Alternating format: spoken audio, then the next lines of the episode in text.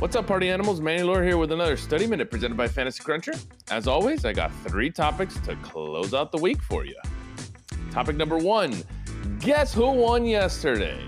Check any DraftKings tournament that had 150, 50, 100, whatever.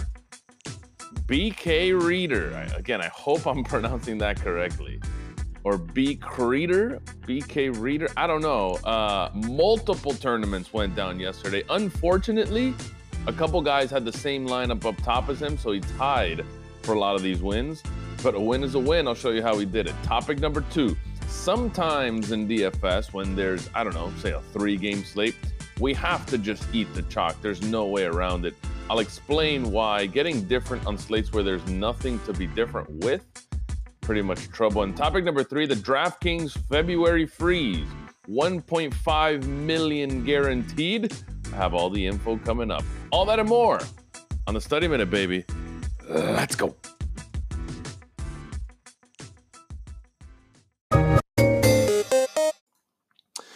BK Reader's your guy. B Creeder, Brian Creeder, uh, Bobo Creeder. I don't know what we're gonna call this guy. I don't know if that's his name. I don't know if that's his last name. Uh, whoever it is, almost won everything on DraftKings yesterday. Unfortunately, he tied. He didn't do it by himself. It was a night of sharks, sharks, and more sharks on both sides. Oh, by the way, BK Reader did it on both sides too. Unreal. Uh, he lost to Brick 75 and a couple other guys on FanDuel who tied for first. He tied for second, or at least a second place, the second best lineup in those tournaments. So a huge night relative, right?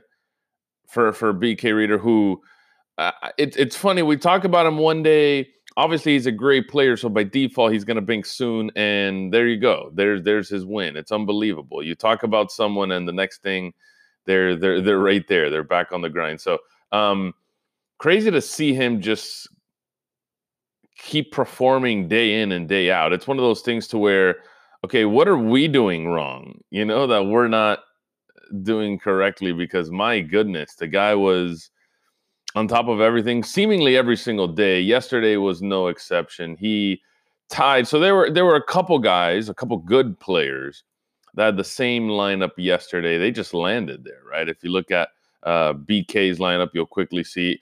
Also, Royal Pain, another one that's been really, really good, was up there. But you look at their lineups, and it's it's it's pretty much the best lineup on the entire site. 358.75. That includes Rondo, Sexton, Beal, Ariza, who was chalk there.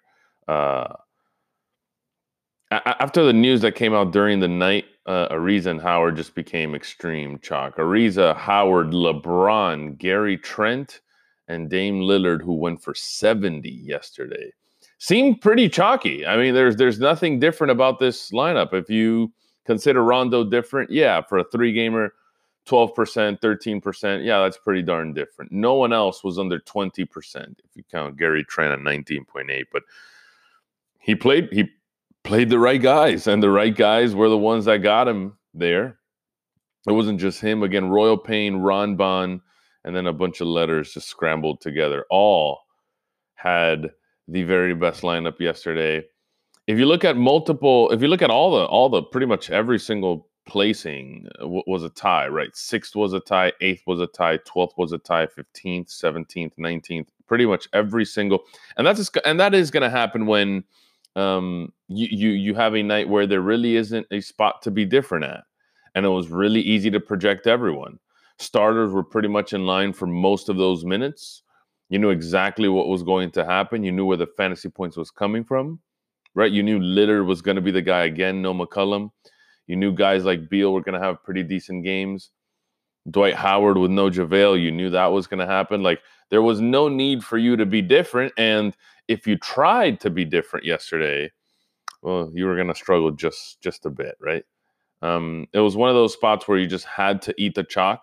You had to get there, and there was just no other way around it. So, uh, BK Reader for the guys that we know, for the spotlight guys, BK Reader and Royal Pain 21. Congratulations. I would say 100K, but you guys split it between four people. That was 41,000 that they had to split there for all three of them. congratulations. Obviously, placing in a lot more. Um, BK Reader about forty-one thousand plus in profit. You count all the other tournaments where they split four or five thousand.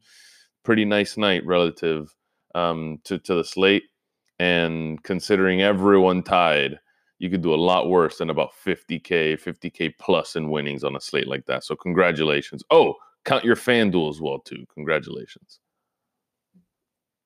Topic number two. Uh, speaking of chalk, there's there's just pretty much nothing that can happen when a three game slate has that much news, that much value, and you want to be different. It, it it causes a lot of problems. It causes spots where you're really being suboptimal. It causes spots where expected value just isn't on your side, and there's really nothing you can do about it. Um, I saw a pretty nice video that I recommend, and I, I don't know if I interpreted it correctly, but uh, Brick seventy five, the one that took down everything on FanDuel, um, very good player, obviously. Um, uh, friend of the group, I guess. Um, I've talked to him quite a bit. Very knowledgeable, you can tell. He's been making these math groups. I'm not sure how many of you have seen. I know a lot of you have, but in the case you haven't, uh, Brian Hooper on YouTube, I believe, and he made he made one recently about um, chalk and contrarian, which I found fascinating. I'm not sure if I understood correctly. Um, I always watch his videos multiple times. This is one I have to go watch a second and third time, but mention just how really playing chalk isn't that bad and isn't as bad as people think it is. And in yesterday's case, it really wasn't bad at all. Not just because I'm hindsighting and seeing the winners, but there wasn't anything you could really pivot to. And if you're forcing yourself to pivot somewhere, that's when you start having bad lineups and suboptimal lineups. And over time, if you keep running those lineups, I mean, you're not going to make very much money. And how he puts it is uh, you'd rather have those lineups cash, even if it's not a crazy amount of money, to be able to survive and live to the next slate and the next slate and the next slate until you do bank. So cashing really is important. And um, using chalk like that isn't the worst thing that you could be doing. You could be doing a lot worse things than that. So uh, I, am not sure if he advises to just play pure chalk 24 7, but playing chalk really isn't that bad. And then the math that he uses or, or, or the reasoning that he uses, pretty logical, pretty sound, and seems pretty factual to me. Again, uh, eh, uh, some can be his opinion, but uh, very valid opinions at that. So um, don't think you need to be contrarian on every single slate, especially on a slate like yesterday. There really just wasn't anything to do. Topic number three the DraftKings February freeze. That's 1.5 million guaranteed from DraftKings. Kind of uh, misleading. Play satellites for as little as a dime to win $100 contest tickets. All month long, 14 contests, 13 sports. So, what it is, is you can win satellite tickets or tickets into the $100 contest, which they will keep running throughout the month. For example, on the 2nd of February, which is just about a week from now, the Snowy Tundra, 150,000 guaranteed, 25,000 up top. That's NFL Sunday, Super Bowl Sunday. There will be a $100 contest there. You can win satellite tickets into that. They have a Frigid Friday. I think that's a, a soccer one. An Ice Punch for MMA. So all different sports. Each $100 contest ticket, one in a satellite, gets you an entry into any of the contests that they'll have, uh, especially the ones I just mentioned, where you'll compete for cold, hard cash, pretty much satellites into the big $100 tournaments this month. But it's not like they're creating a free $1.5 million guaranteed. You just get a chance to get in there.